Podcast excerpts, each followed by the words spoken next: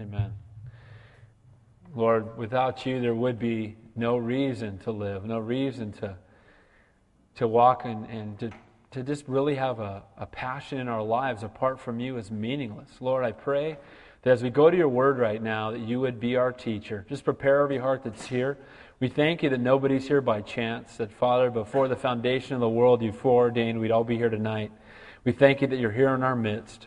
We ask that man would decrease, that your spirit would increase, that you would be glorified. In Jesus' name we pray, and all God's people said, Amen. Amen. God bless you guys. Welcome again to Calvary Santa Cruz. If you don't have a Bible, raise your hand. We'll be happy to loan you one.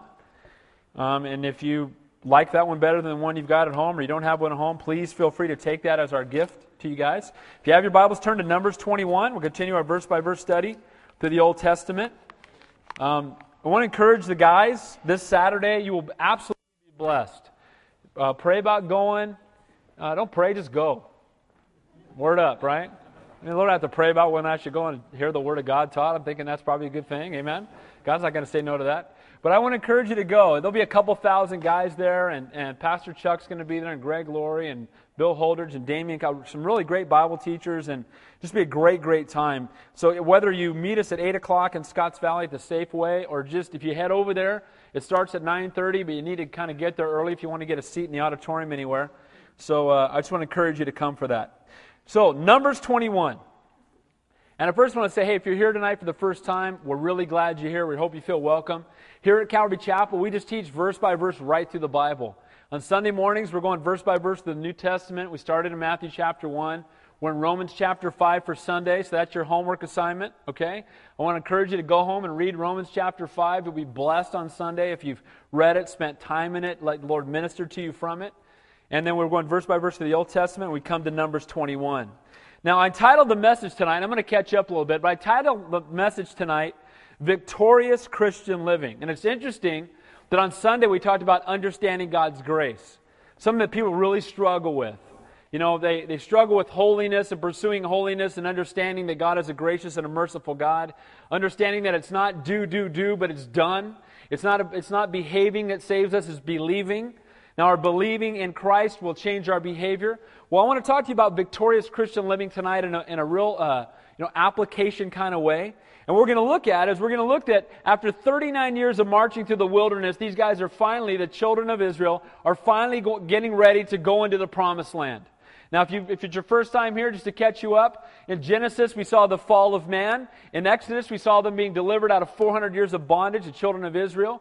In Leviticus they were given the sacrificial system, which is a clear picture of Jesus Christ, his death on the cross. We get to Numbers and they start marching toward the land of promise. But because of their rebellion, an 11 day march, an 11 day trip turned into a 40 year death march. Remember, because they fell into rebellion, and because of their rebellion, they were going to be kept out of the land of promise. And so tonight we're coming to the point where, after chapters 14 through 20, there's been 40 years of just total unfruitfulness. They've been wandering through the wilderness. What's their favorite hobby? What do they love to do more than anything? Whine and complain. That's it, right? Three million whiners. How would that be, right?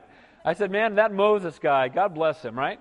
And it's amazing how he just, you know, was so faithful to them. We know that eventually did blow it. But we see the rebellion resulted in God's judgment.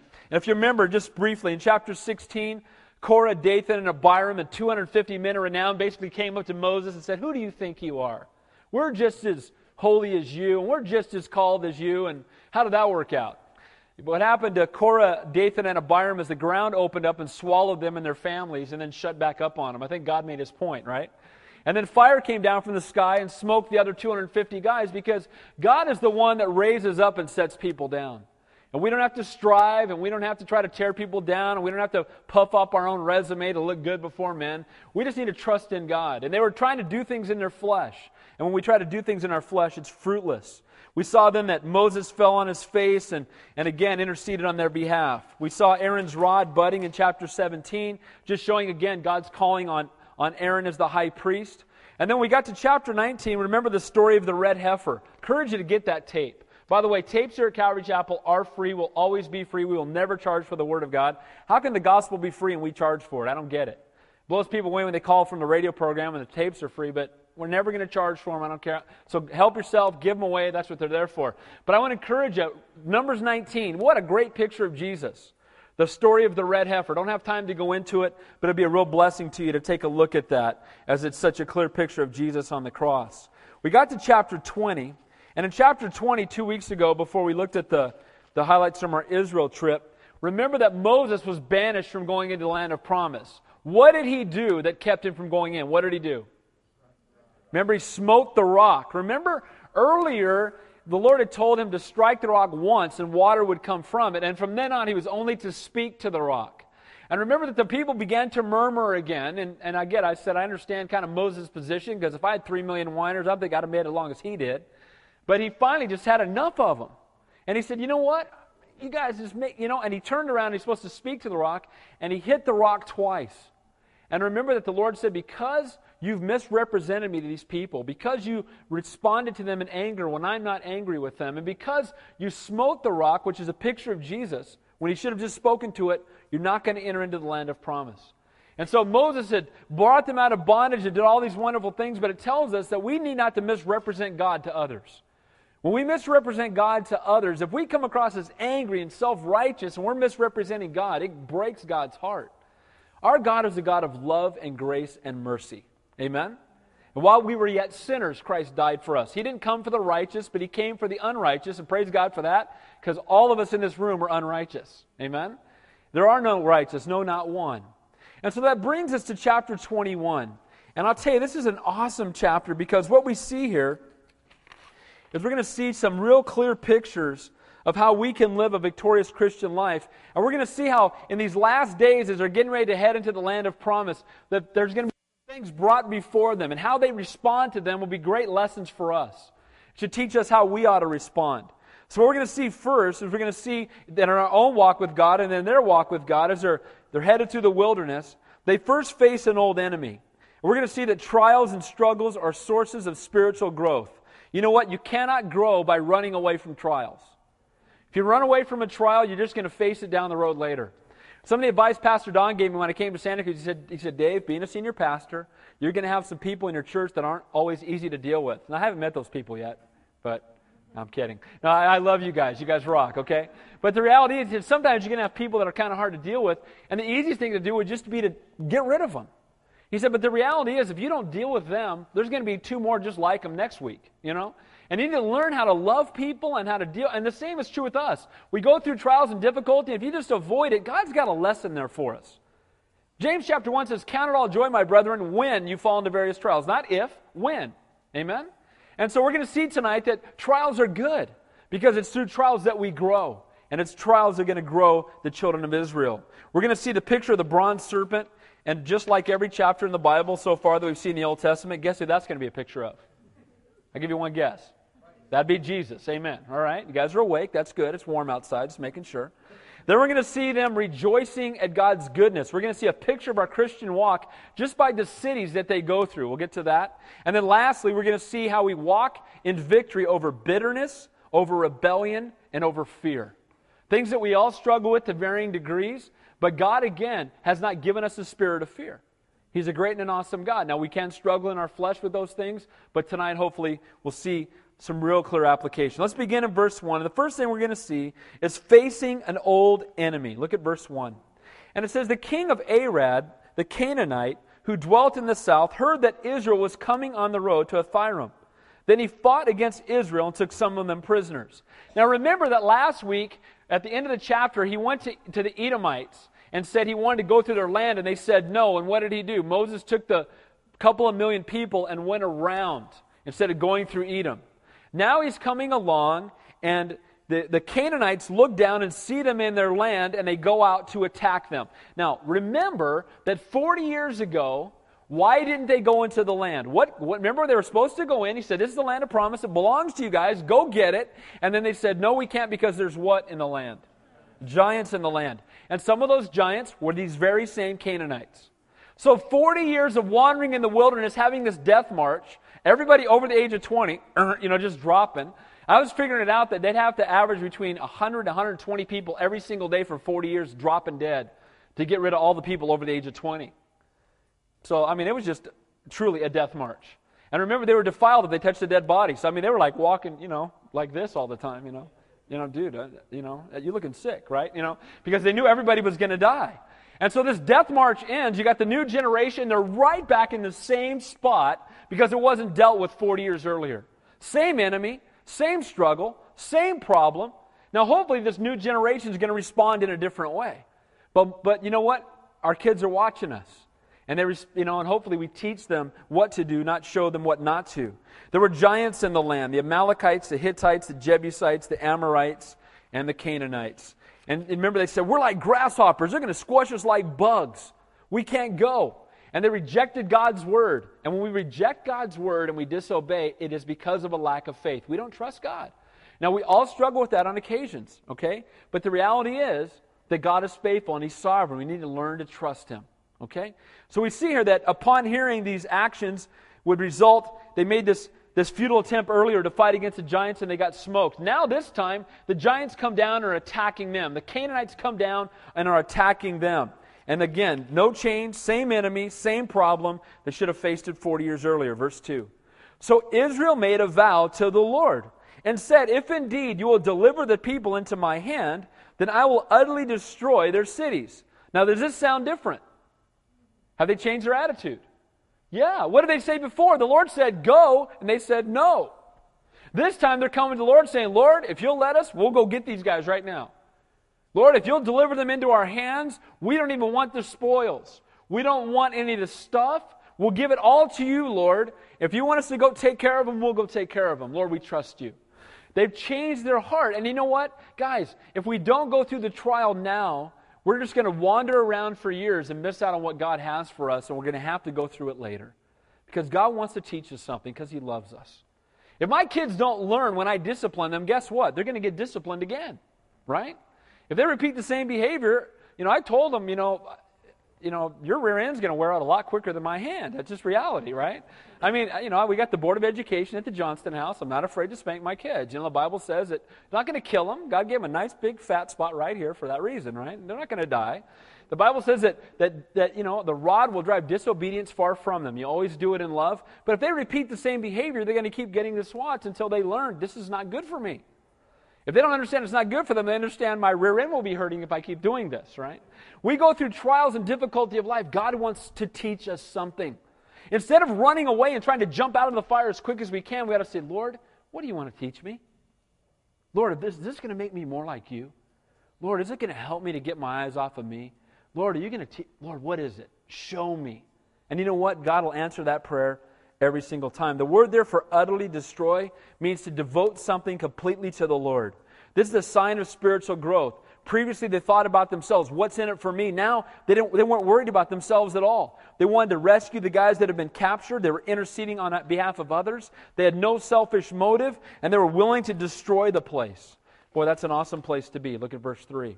So Israel, or excuse me, verse 3. And the Lord listened to the voice of Israel and delivered up the Canaanites, and they were utterly destroyed, and utterly destroyed them and their cities. So the name of the place was called Hormah. Now, this is what's awesome, you guys. If you go back and look in chapter 13 and 14, the first time they, w- they were supposed to go into the land, remember when the word came down that now they weren't going to get to go into the land and they decided to fight the enemy now? They go, oh, now we don't get to go on the land. Now we're going to go fight him in our flesh. You know, we didn't want to do it when God wanted us to do it, but now we're going to go do it ourselves. Well, it says in chapter 14 that they were, they, they were defeated and they were chased back to a city called Hormah. And here we are in chapter 21, and they go up and defeat the enemy. And where do they? Where does it say that they are? Where does it say they? The very same spot. Nothing happens by chance in the kingdom of God. The word there, Hormah, means destruction. The same name of the city the Canaanites had driven the children of Israel to when they refused to enter into the promised land. Now God takes that as a place of destroying the enemy. You know what? Every trial will either be something where you fall away from God or God uses it that you might be drawn closer to Him. When trials come, you guys, turn to the Lord. Say, Thank you, Lord. Hard to do that. The Bible says, In everything give thanks, for this is the will of God. So when you get a flyer, you know, you get a flat tire, you get on the freeway and start, you know, going, oh yeah, I got a flat tire. No. Right? You know, we, Pastor Dave, come on. People think you're outside of your mind. But you know, here's the reality God wants us in everything to give thanks to realize that God is sovereign. Does God know every detail of your life? Does He know that, that you're going to lose your job? Does He know you're going, you know, that you really have a desire to be married or you're looking, you want to have children or, or whatever it might be? He knows every detail and everything that's going on in your life is happening for a reason. And you need to trust God and say, Lord, what are you teaching me? Lord, you're a faithful God. Lord, show me what you want me to understand. Again, this will result in both personal spiritual growth and an opportunity for God to be glorified. When you go through a trial, guess what? Not only are you being ministered to, not only is God teaching you something, but you become a testimony to everyone around you. It's been said without a test, there can be no testimony. It's real easy to be the Christian on the cruise ship at work.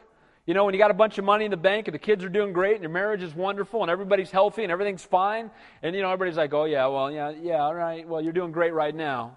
Now, when you find out that something's going sideways in your family or somebody's diagnosed with a terminal illness or you lose your job, all those people you've been witnessing to for years are watching you to see how you respond. And that's the opportunity for you to be a testimony. So not only do you grow personally in the midst of trials, but it's an opportunity for you to glorify God to those around you and to have that testimony before men. Faithful obedience will bring destruction upon the enemy and his plans, and that's what we see here. The faithless rebellion brings destruction on both our walk. So how do we respond? We respond in obedience or rebellion. So we see that they're starting off great. Here comes an old enemy, and instead of running away this time like their fathers and mothers had done 40 years earlier, this time they go fight him head on. And you know what? God brings victory. So these guys have arrived, right? They're doing great. Got to read the next few verses. We're going to find out. You know what? It just goes to show you sometimes when we get a victory spiritually, we can even get puffed up in that, can't we? You know, you lead someone to the Lord or something, and he starts saying, Man, I'm pretty sweet in sharing my faith. You know what I mean? You start getting puffed up about how, you know, I really, man, I put that guy, I just wasted all his arguments, you know. And the reality is, you can't save anybody. Amen? You can't save anybody. It's the Holy Spirit that draws them. Now, you might be a tool that God uses, and we should be faithful to share our faith, but only God can draw people into, new, into that relationship, not us. And, you know, we can get puffed up in being, you know, spiritually self righteous because we did such a wonderful thing. And so these guys did a great thing, but guess what? Not going to last long. We're going to look at the bronze serpent. This is such a great text. Boy, what a great picture of Jesus we're going to see here. Look at verse 4. God's grace and God's righteous judgment. Verse 4. Then they journeyed from Mount Hor by the way of the Red Sea to go round the land of Edom. That's from last chapter. Remember, they said they wouldn't go into Edom, and they're being faithful to their word. And the soul of the people became very discouraged on the way. So, because they had to take the long way around, the people got discouraged. Now, we can't relate to that at all, right? We have no problem waiting. Patience isn't a problem for any of you guys, right? I mean, the reality is that we live in a microwave society, right? Popcorn's going to take two and a half minutes, man, right? And we get, you know, we, we just want our stuff now. How, I, have heard people say that. You got this microwave dinner cost takes four and a half minutes, dude. Uh, you know, go turn the stove on and preheat it for half an hour, and then put food in there and wait an hour and a half. I mean, we just want it now, right? And we get so impatient. And these guys, they're taking the long way around. And you know what they start doing? They're murmuring. Now, the place where they are right now is near the Dead Sea. And those who are in Israel with me, with us, that place, there's not a whole lot going on down there. It's dead for a reason. I mean, there's nothing, right? There's nothing now. I can't imagine then. And it's, guess what? It's the hottest place on the planet. It's a fact. It's 1,200 feet below sea level. It's warm, okay? So can you imagine if you found out you're taking the long way? Can you imagine the, the word coming back? Do you, dude, do you know we're taking the long way? Did you know that we're, dude, it's 147 degrees out here and we're taking the long way. What's up with that? This Moses, that guy's an idiot, man. I don't, I'm not with him. I think we should just, right? And can you imagine the swell of people? Well, that's exactly what happened. The whiners are taking over one more time. Where before they turned to the Lord when the Canaanites attacked, now they're having to walk a little farther than they wanted to, and boy, they're stirring it up. Again, why do I have to wait to be married? Why do I have to wait to have children? Why do I have to be wait, wait to be in full time ministry? Why do I have to wait to see my family saved? Why do I have to wait to get past this illness? Everything is done in God's perfect timing, and we need to learn to trust Him. We should pray, but we should be patient. We should pray and say, Lord, in your perfect timing, according to your perfect will.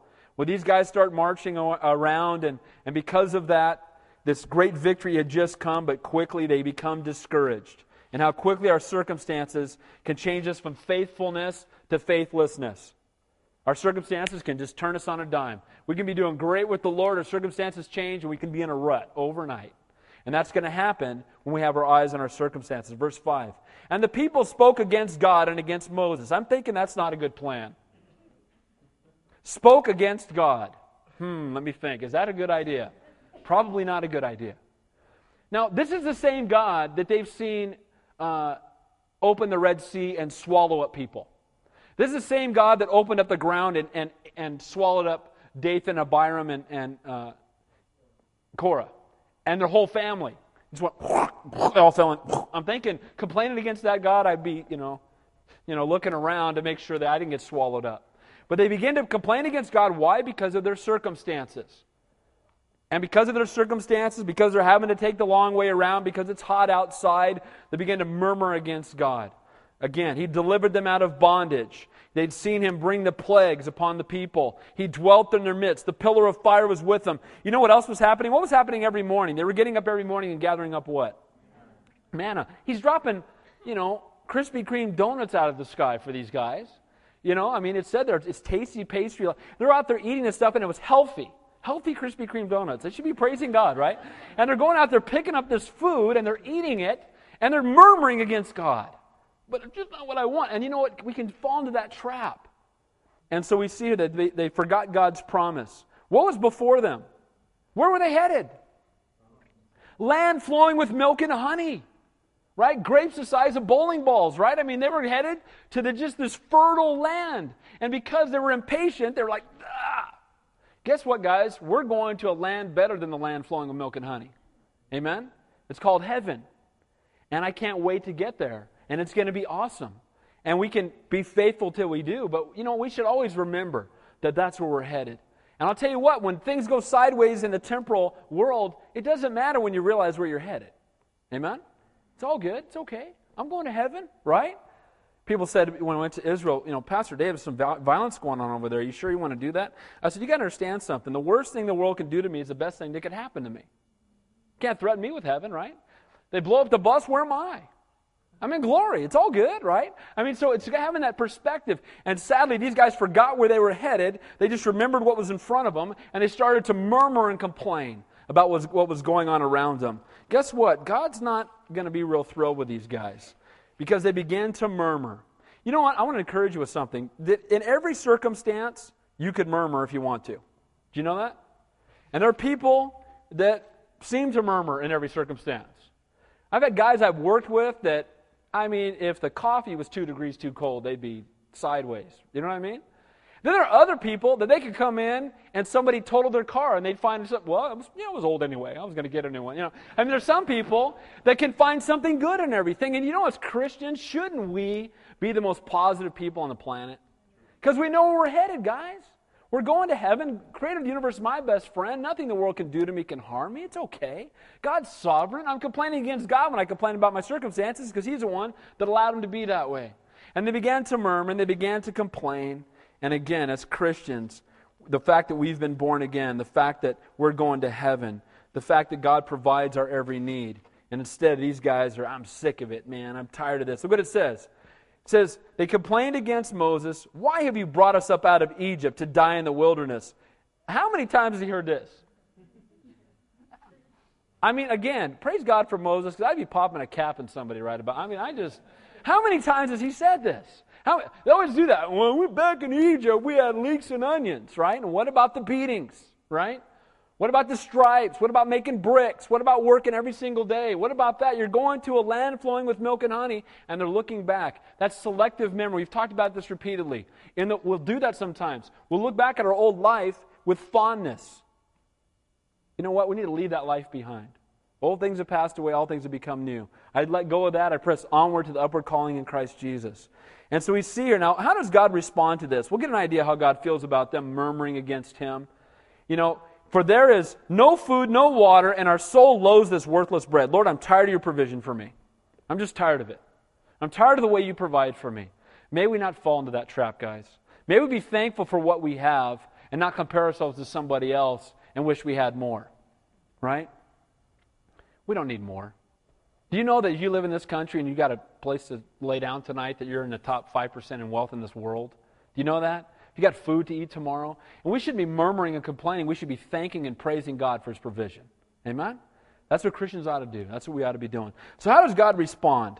So, we see their, their situation, we see their sin. Now, let's look at their punishment. So, the Lord sent fiery serpents among them. Hmm. I wonder how the Lord feels about people murmuring against him and complaining about his provision. Fiery serpents. And look what it says here. And they bit the people, and many of the people of Israel died. Okay. Um, complaining against God. Let's write down, this is the 12th time we've done that. Never worked out for us. I think we don't do that anymore, right? You think they would learn the lesson. But instead, what do they do? They start to murmur. Can you imagine fiery serpents falling out of. You imagine fiery serpents, whether they ran in or fell out, however they got there, all of a sudden there's serpents and people just start dropping all around them. And they're dying. Why? Because they murmured against God. In the past, when Israel had sinned, the glory of the Lord would usually appear and the judgment of the Lord would follow. But this time there was no warning. The judgment came immediately. The Lord sent fiery serpents. They rejected God's gift of life that came down from heaven, and so God sent them suffering and death from the earth. They rejected his gift, so he gave them death. That's what's happening today. People are rejecting the gift, Jesus Christ, and they're choosing death. Nobody goes to hell that doesn't choose to go there. Pastor Dave said hell at church. You know, that's not a good thing. Most people say, don't talk about that because that makes people nervous. You know what? It's better for you to hear about it than you to go there. Amen? And the reality is that hell is a real place, and it's for people who reject the Lord over and over and over and say, I don't need you, I don't need you. And that's what's happening here. They're murmuring against God. He's taken them to a land flowing with milk and honey, and instead they're murmuring against Him. The Bible says the wages of sin is what? Death. And that's what's happening here because of their sinfulness. Look at verse 7. Now, this is the good news. Look at how they respond. Therefore, the people came to Moses and said, We have sinned, for we have spoken against the Lord and against you. Pray to the Lord that he may take away the serpents from us. So Moses prayed for the people. So, how did they respond when God brought judgment upon their sin? What did they do? They repented. This is awesome. This is something you don't see Israel do very often as they're wandering in the wilderness. They murmur and complain and make excuses. They don't repent. But praise God, here, confronted with their sin, they confess their sin. They say, you know what? We've blown it. And immediately, look what it says there. We've sinned by speaking against the Lord. That's responding to conviction. They knew what their sin was. You know what, guys? When you sin, don't you know it, that you're sinning? Amen? First of all, if you don't know that you're sinning, you're not saved because the Holy Spirit convicts you of your sin. Amen? When you sin, He's right there, you know, giving the Holy Spirit head slap, reminding you because He loves you that you've blown it. And it's because He loves you and He wants to bring you back into right fellowship with Him. And so the conviction comes, and this time they respond with confession, which is a great thing. And praise God for the Holy Spirit. So the children of Israel sin. Moses usually would intercede for them, and he does here. He goes and intercedes on their behalf. Again, they're murmuring against him, and he prays for them anyway.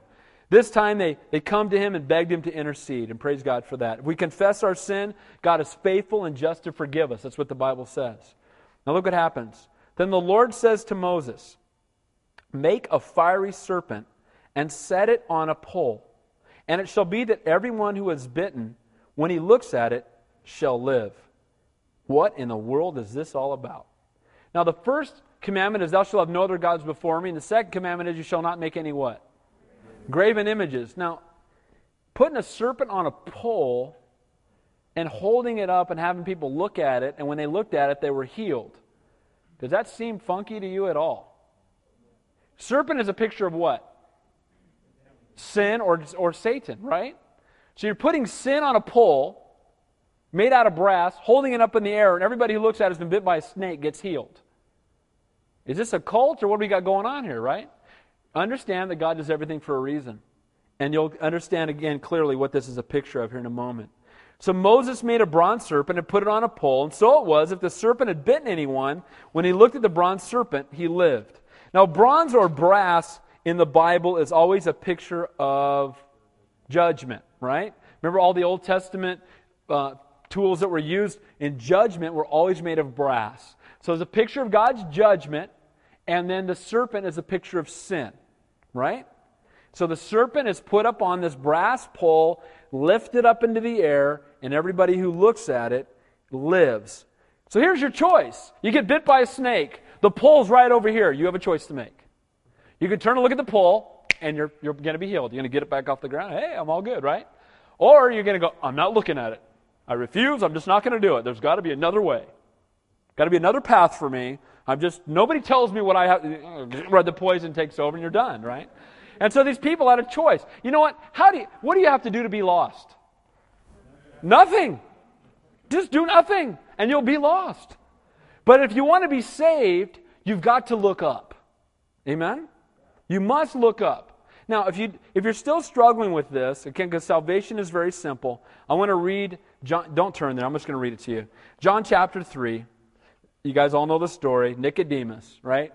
Nicodemus, Pharisee, most religious, one of the most religious men of the day, comes to Jesus by night and asks him what he must do to be saved, right?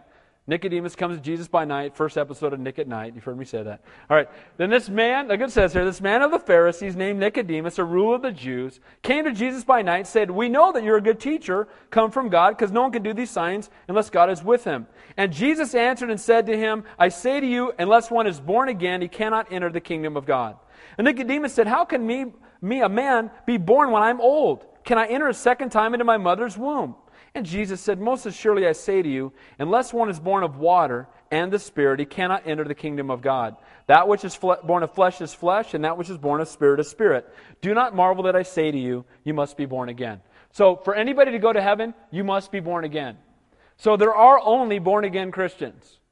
Have you ever heard people say, Well, I'm a Christian, but not one of them born again kinds? I've had people tell me that. I'm like, Well, um, that, that's the only kind there is. then, you know, it's not going to work. Yeah, I, I, spoke at chapel at a Christian school one time, and they got all over me for using the term born again. And the lady told me, Well, we all know Billy Graham made up that term. I'm like, Billy, Billy Graham's in John chapter 3? How did he get, man, he's old. You know? No, Jesus said you must be born again, amen? And so you must be born again.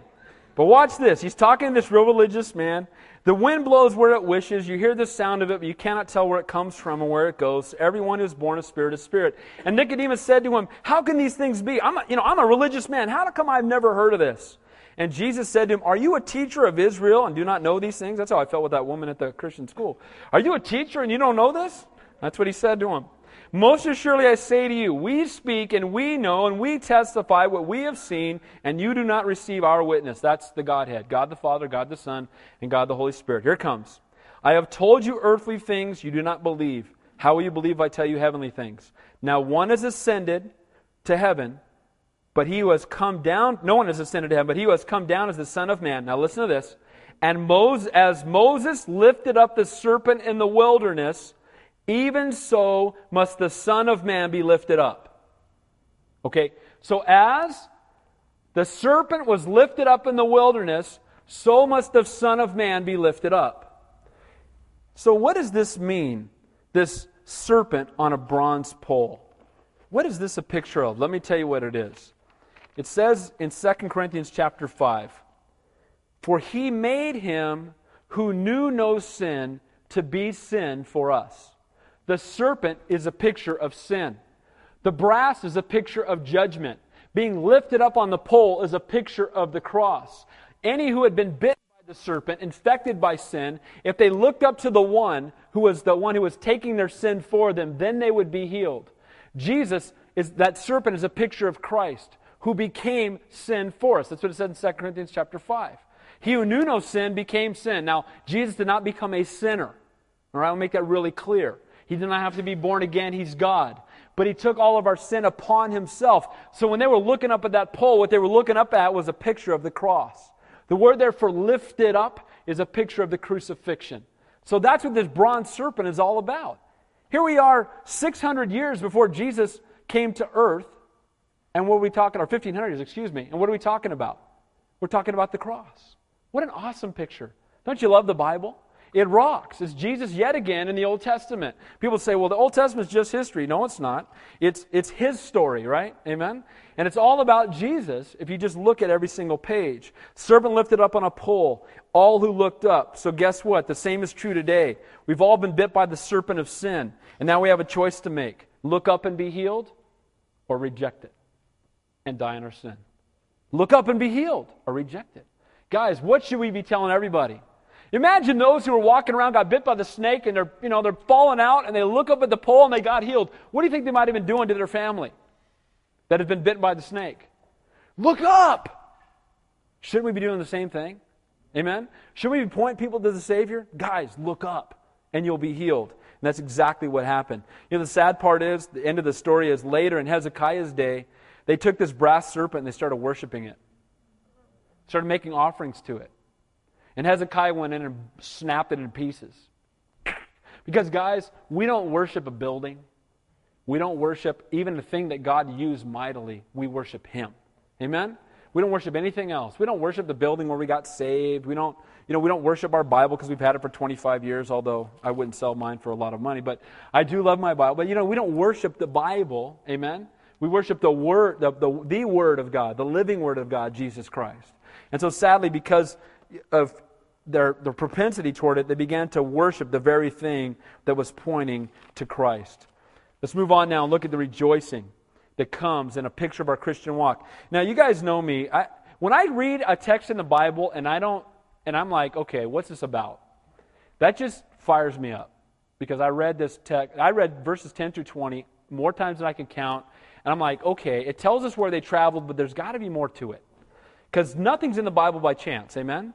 And it gives us the geography telling us they went around by the Dead Sea and then they marched up this way and they marched around that way and they, went by this city. And, now, would he name all the cities to tell us that?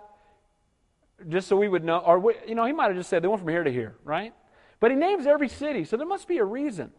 So, you know what I did at about 3 o'clock last night when I was studying in the morning? I went and looked up every name of these cities, and you're going to, it's pretty radical. I love how the Bible just, it's, it's, it rocks. So, take a look at this. We're going to see a picture of our Christian walk. As we travel, again, with the children of Israel, we're going to see they're heading up north, they're camping in numerous spots. But as we look at the, each of the cities, we're going to see something real significant. Look at verse 10. Now the children of Israel moved on and camped in Oboth. Okay, now Oboth is heading straight north. They're headed along near the Dead Sea. They're headed toward the land of promise. And the first place they come to is called Oboth. Now, Oboth, I looked it up in the original language. It has three meanings dragons, fathers, or desires. Okay? Now, dragon, who's that? That'd be Satan. Okay? Fathers, the sins of our fathers, our desires. What kind of desires do we have? Good ones? Uh, no, we have wicked and vile perverse. So, what we do is the first stop on this walk to the land of promise is a place of wickedness and darkness, a picture of Satan, a picture of the desires of men, you know, the things that they've inherited from their fathers. And these guys' fathers were a train wreck because they all died in the wilderness in rebellion, right? Right? So that was the first spot. let's keep moving on. This is interesting. And they journeyed from Oboth and camped at Ije Abarim in the wilderness, which is east of Moab, toward the sunrise. I looked this up, and it means heaps of passers over. And I thought, okay, What's the Passover picture of? What's a picture of? That's weak. I know it's tight, you guys. What's a picture of? There you go. The, that's still, guys. All right, I was a youth pastor too long. I'm sorry. The Passover is a picture of the cross. Amen? Do you remember what happened the last plague in, in Egypt? Remember they had to take blood of a lamb and they couldn't just take the blood of the lamb, but they had to take it and apply it to the doorpost, the four spots where Jesus would be, where he would bleed, the crown, his feet, and both sides. And those who had the blood of the lamb on the door, the angel of death would what? Pass over. And Passover was a picture of the crucifixion. Well, guess what? They're going along and they come first to a place of rebellion, a place of separation, a place of darkness, a place that identified with Satan. And then they go, the next city they come to is a place called Passers Over. You think that's by, I don't think that's by chance. This is my, maybe Pastor Day's opinion, I don't know. But they come to this place, and again, this is going to pass them over from a place of darkness to a place of, look at the next place. Look what it says in verse 12. From there, they went to the valley of Zered. Zered means place of luxury or blessing. Well, guess what? If you go from a place of darkness, and then you, then you go to the place of the cross, where do you end up? The place of blessing, amen? You're, you're, you go from a place of darkness to a place of blessing. Now look at the next verse, verse 13. From there they moved and camped on the other side of Arnon. Arnon means rejoicing and light. So if you go from a place of darkness And you head through that place of darkness and you come to the pass, passers over, a picture of the cross. And now, after you've passed over that place, you come to a place of, re, of blessing and luxury. And then behind that is rejoicing and light. These are the cities they went to. Again, they're headed to the land of promise, but before they got to the land of promise, look at all the places they went to. This is a picture of our Christian walk as we're headed to heaven. Amen? The land of promise. We started in darkness. And then we came into head on collision with the cross, and by His grace, we looked up and we went from a place of darkness and a place of separation to a place of blessing and a place of rejoicing and a place of light. Man, I love the Bible. Read on. It says here, went from Arnon, which is in the wilderness that extends from the border of the Amorites. For Arnon is the border of Moab, between Moab and the Amorites. Therefore, it was said in the book of War. So they cross over Arnon, again, this place of, of sunlight, and they come to the book of wars. Now, this is a book that no longer exists, but it's a book that listed the wars of Israel. Look at verse 14 and 15. Therefore, it said in the book of the wars of the Lord, Waheb and Suphah, the books of Arnon, the brooks of Arnon, the slope of the brooks that reaches to the dwelling of Ar and lies in the border of Moab. What we learn from this is the place they were traveling was not real comfortable and it wasn't real easy. So even after they had passed through and were now in a place of light, there was still some struggles that went on. What does that tell us? That even though we're born again Christians, it doesn't mean that our lives are always going to be a cruise ship to heaven. Now, again, when people tell me it's hard to be a Christian, I, I, I, I tell you right now, I don't bear witness with that. I, it's, it's hard not to be a Christian. Amen? It's hard to be dead in your trespasses and sins and not understand what life's all about. That's hard. Now, do we go through difficulties, Christians? Yeah. Do we have struggles sometimes? Absolutely. But we don't have to go through them alone. Amen? And so we see here that this place was rocky that they're traveling through. Let's look at the next place. So they go to re- they get rejoicing, they get light. What's the next place they go to? From there they went to I, I hate to pronounce it beer because somebody might get the wrong impression, but they went to let's say Be'er, okay? That sounds better. They went to Be'er, which is well which is the well where the Lord said to Moses, Gather the people together, and I will give them water. So interesting. They go from this place of darkness to this place of Passover, a picture of the cross. They then go to a place of, of blessing and rejoicing and light, and now they come to a well. What is water a picture of in God's Word? The Holy Spirit. So, what happens to us when we get saved? Our eyes are opened up to the light, and who comes to live inside of us?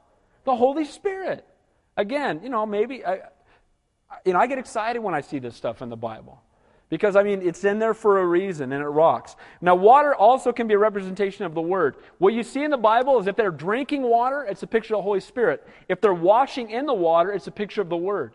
Ephesians 5 sanctify your home by the washing of the water of the Word of God, right? And when you see them drinking water, it's typically a picture of the Holy Spirit. So we see here that they go to the well, the well of, of water. And it says there, Then Israel sang a song Spring up, O well, all you who sing to it. The well of leaders sank, dug by nations' nobles, by the lawgiver with their staves. So, what happens when you get filled with the Holy Spirit? What kind of heart do you have? A heart to do what? To worship. Look at them worshiping. You know, when you're filled with the Spirit of the living God, you can't help but tell him how awesome he is. Amen? You just can't help it. Lord, you you rock. Right? Driving down the road. Sometimes I'm driving down the road, I'm listening to Air One, a song will come on, and I'm just, I'm a train wreck, just thinking about God's grace and His mercy and what an awesome God He is, and I'm worshiping Him, and I'm, you know, I'm wiping tears because He's worthy to be worshiped and to be praised, isn't He? As we see as they're traveling to the land of promise, they become worshipers. And one of my prayers for our church is that we would have a greater passion to worship. Okay? I want to encourage you. Now, everything done decently in order. I'm not saying start rolling on the floor over here or anything like that. But what I'm saying is we should be able to come in here and just forget about everything else and sing to an audience of one. Amen? And just worship Him. Because He's worthy to be worshiped and to be praised. Headed on that journey in our Christian walk, they come to this place of worship, this place of lifting up His name. And look what it says. And from the wilderness, they went to Mattanah. Mattanah means gift. In Ephesians 1, it says that the Holy Spirit is a down payment on heaven, that He seals us, He adopts us, He accepts us, He redeems us. And so God gives us a gift. And again, I believe that's a picture still of the Holy Spirit. And from Mattanah, they went to Nahalel. From Nahalel to Bamoth. Nahalel means inheritance. Again, where are we headed? What do we have waiting for us? A heavenly inheritance. And I love the thing right after that. It's, it refers to high places. And then lastly, in verse 20, and from Bamoth and the valley that is in the country of Moab to the top of Pisgah, which looks down on the wasteland. And Pisgah means fortress. What is, our, what is our, our Heavenly Father making for us in heaven? Mansions. Amen? And look at this. I mean, you go from a place of darkness and separation where the, where the dragon dwells, you pass over a picture of the cross to a place of blessing and then rejoicing, and then a place where, with living water, right? You're being ministered to by living water, being filled with the Holy Spirit, and then a gift, and then an inheritance, and then after an inheritance, a fortress. Wow. Now, maybe only I see that, but I just want to point that out to you because, again, when you read the Word of God, it's always good to dig deeper because often there's more there than we think. Now we're coming along to walking in victory. So we see that just they've been walking toward the land of promise. Each city they stopped was a picture of, as relevant for us. As they're getting closer to that land of promise, they should have a greater passion and joy. And so too should be with us, you guys. The closer we get to heaven, the more we should have a greater joy in our lives. Amen? A greater desire to be there. Walking in victory. Look at verses 21 through 35. Then Israel sent messengers to Sihon, the king of the Amorites, saying, Let us pass through your land. We will not turn aside to the fields or the vineyards. We will not drink water from your wells. We will go by the king's highway until we have passed through your territory. So, no longer in darkness, having looked at the cross, their sins forgiven, new creations in Christ, picture of us, walking in the Holy Spirit, now they're equipped for battle. You know, the Bible tells us that without Him we can do what? Nothing. And so, when we try to do things in the flesh, it's going to come to nothing. But if we truly are seeking after God, filled with the Holy Spirit, walking with Him, then the battle belongs to the Lord, not to us. Amen? And greater is He that is in me than He that is in the world. And now these guys are ready to go to battle. Now, the word there, Amorite, means bitterness or rebellion. So, what do they come head on to? Eh, right after, you know, this wonderful thing, they come head on to bitterness and rebellion. You know, and as Christians, we can fall into those traps of becoming bitter and becoming rebellious. As born again Christians, again, will face those same enemies. In Christ walking in His Spirit, we have victory over them, with the Spirit of living God living inside of us. Israel made a, a simple diplomatic request. They go to him and say, We want to just pass through your land. We won't touch anything. Saying this to Sihon, the king of the Amorites. Now, the Amorites are descendants of Ham and Canaan. Okay? These guys are enemies of Israel. They're wicked and perverse. But they still start off diplomatically and come to him and say, Hey, we just want to pass through your land. Now look at the response of these evil people. But Sihon would not allow Israel to pass through his territory. So Sihon gathered all his people together and went out against Israel in the wilderness and came to Jahaz and fought against Israel. So the king of the Amorites would not heed Israel's request and they attacked. Now let me ask you a question. Did God allow them to attack? What's the answer? Yes, he did.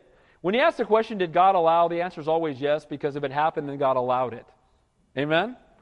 So God allowed it to happen. So God allowed them to be attacked. What would this be? This is a trial. Amen? This is a difficulty in life, and they can grow through this, or they can rebel in the midst of it. We grow spiritually through trials. Verse 24. Then Israel defeated them with the edge of the what? Sword. So when the battle came and difficulty came and rebellion came against them, right? That's in a sense rebellion or bitterness, and they're confronted with that. How do they respond to defeat it? How do we respond when temptation comes in our walk? How did Jesus respond when he was tempted in the wilderness? What did he respond? What came out of his mouth when he spoke to Satan? What came out? The Word of God. He is the Word of God, so anything he spoke, speaks would have been the Word. But he used the Word to speak to Satan, right? Why? An example to us. When temptation comes, where do we go? To the Word. When trials come, where should we go? To the Word.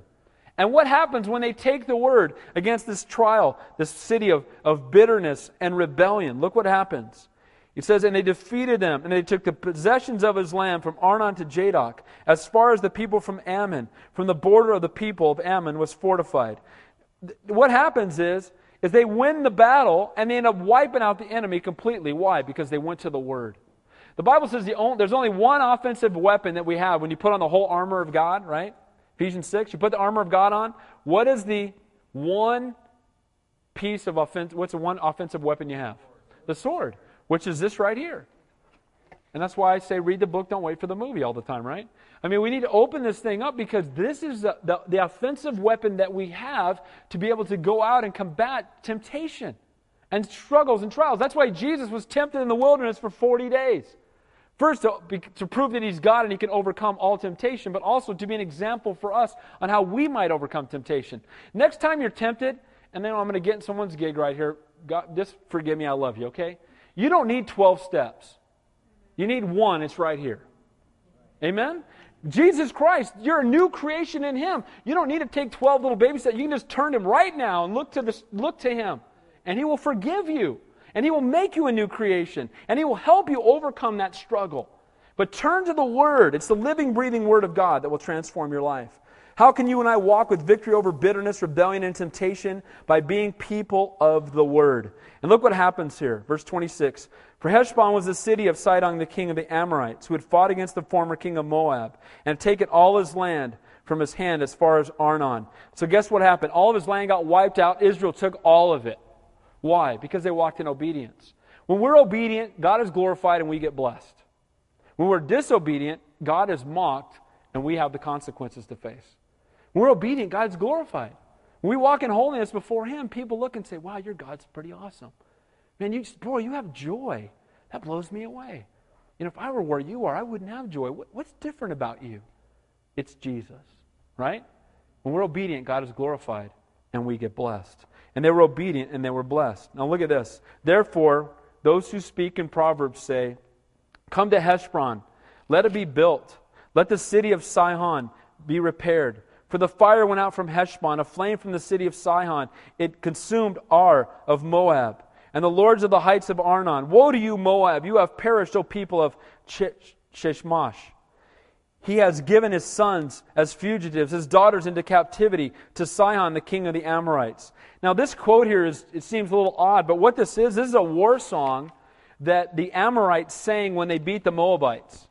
When they defeated the Moabites, they went around singing the song about how great their God was and how their God had killed the God of, of the uh, Moabites.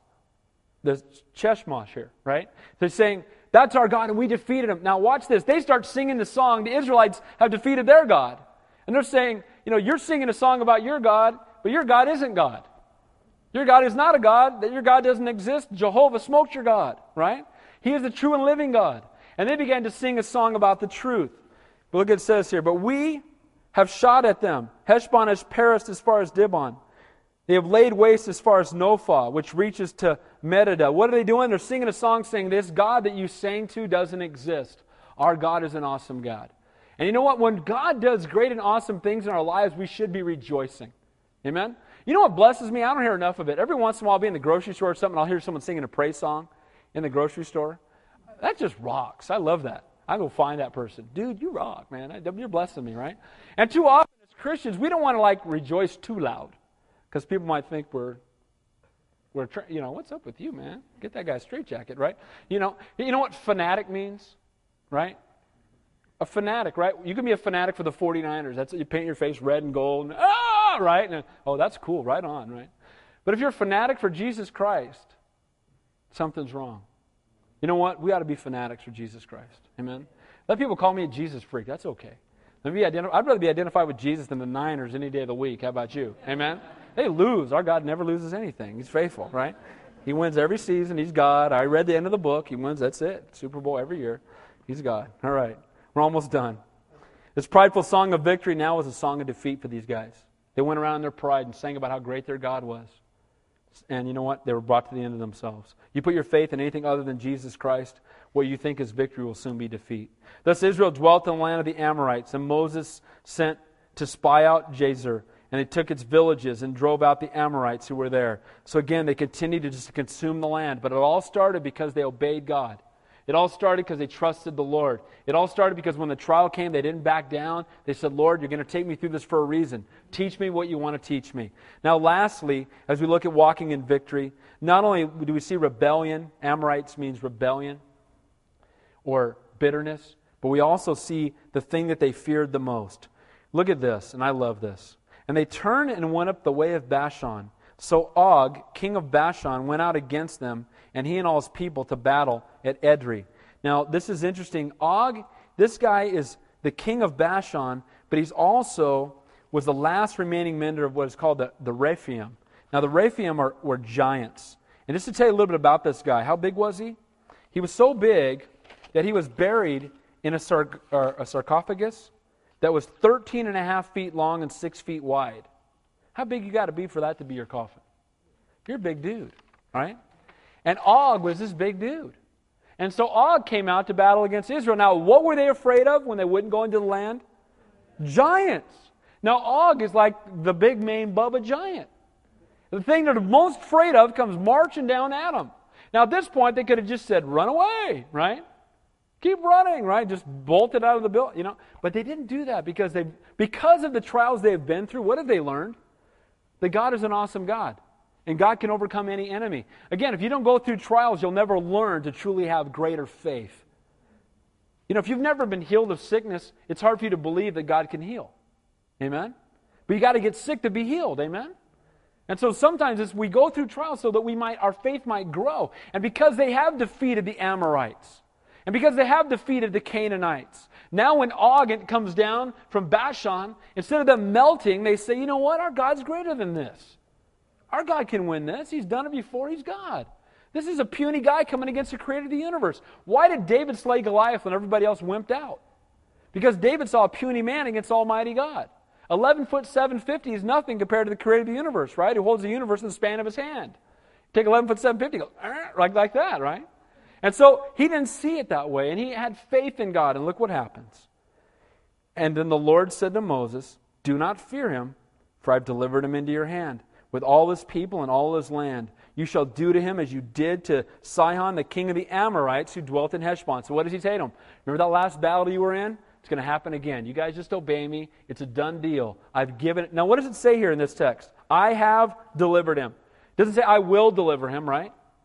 I have already, right? Because with God, it's done. It's done. And they're going to win the battle. Not I will, I already have. Last verse. So the people defeated him, his sons and all his people, till there was no survivor left with him, and they took the possessions of his land. You know what's interesting about this guy? He was the king of 60 cities. And when they killed him, guess what Israel inherited? 60 cities. Why? Because they trusted God. You know, God, you're greater than this guy. There, though there be giants in the land, I will not be afraid. He brought us out to take us to the promised land. Amen? Whatever the giants are that you're facing right now, Whatever those difficulties are, those things that seem so overwhelming, remember that your God is greater than that. Amen? And that trial you're going through is something you can either grow through or you can flee from. So, in review, victorious Christian living begins by looking to the cross, right? They were bit by the serpent. Where does it start? You got to look up. You're not going to have a victorious walk with God if you don't first get saved. If you're a sinner, you must see your need for a Savior. You must be convicted. Without conviction, there can be no conversion. So that's where it starts. Then, once that's happened, after you look to the cross, how do we win the battle? Well, what have we seen so far? They had a sword in their hand, which is what? Word of God. The Spirit ministered to their hearts. The Spirit told them, I have delivered him. They were worshipers, right? They sang songs from their heart as they walked around. Not just knowing about the cross, knowing about the Word, knowing about the Spirit, knowing about worship, but they actively applied it to their lives. Guys, it can't just be us knowing about Jesus. We must know him intimately. It can't just be us knowing that we're supposed to worship. We need to be people who worship. By the way, when you get to heaven, guess what you're going to be doing? You're going to be worshiping. You're not going to read your Bible in heaven because Jesus is going to be there. Amen? You're not going to be witnessing in heaven because everybody there's already saved. Right? But we will be worshiping. You want to get a taste of heaven? Worship. Worship. So praise God. We must again pursue it and remember again that the battle belongs to the Lord. Let Him lead us. Let us follow Him closely. And remember that, that greater is He that is in me than He that is in the world. There's no giant too big for our God. He put Him there for a reason. May we learn from it. Let's pray. Heavenly Father, we thank you and we praise you again. And Lord, I want to thank you for the trials that people in this room are going through right now. And Lord, I pray that in the midst of these trials, there would be an opportunity for them to grow spiritually. I pray, Lord, for the trials that are coming, that when they come, we'll recognize them as opportunities for us to grow. Opportunities for us, Lord, to keep our eyes on you. May we not be rebellious. May we not be embittered. May we not murmur when the trials come. Lord, you're just as sovereign when I'm diagnosed with cancer as you are if I won the lottery. Lord, you're always in control. I can trust you no matter what. Help us, Lord, to be men and women of faith. We, we love you. We praise you. We thank you that he who knew no sin became sin for us. And we thank you, Lord, that by looking up, we too can be saved and our sin is washed away. We thank you and we praise you, Lord. In Jesus' name we pray. And all God's people said, Amen. Amen. Let's stand and close a worship song.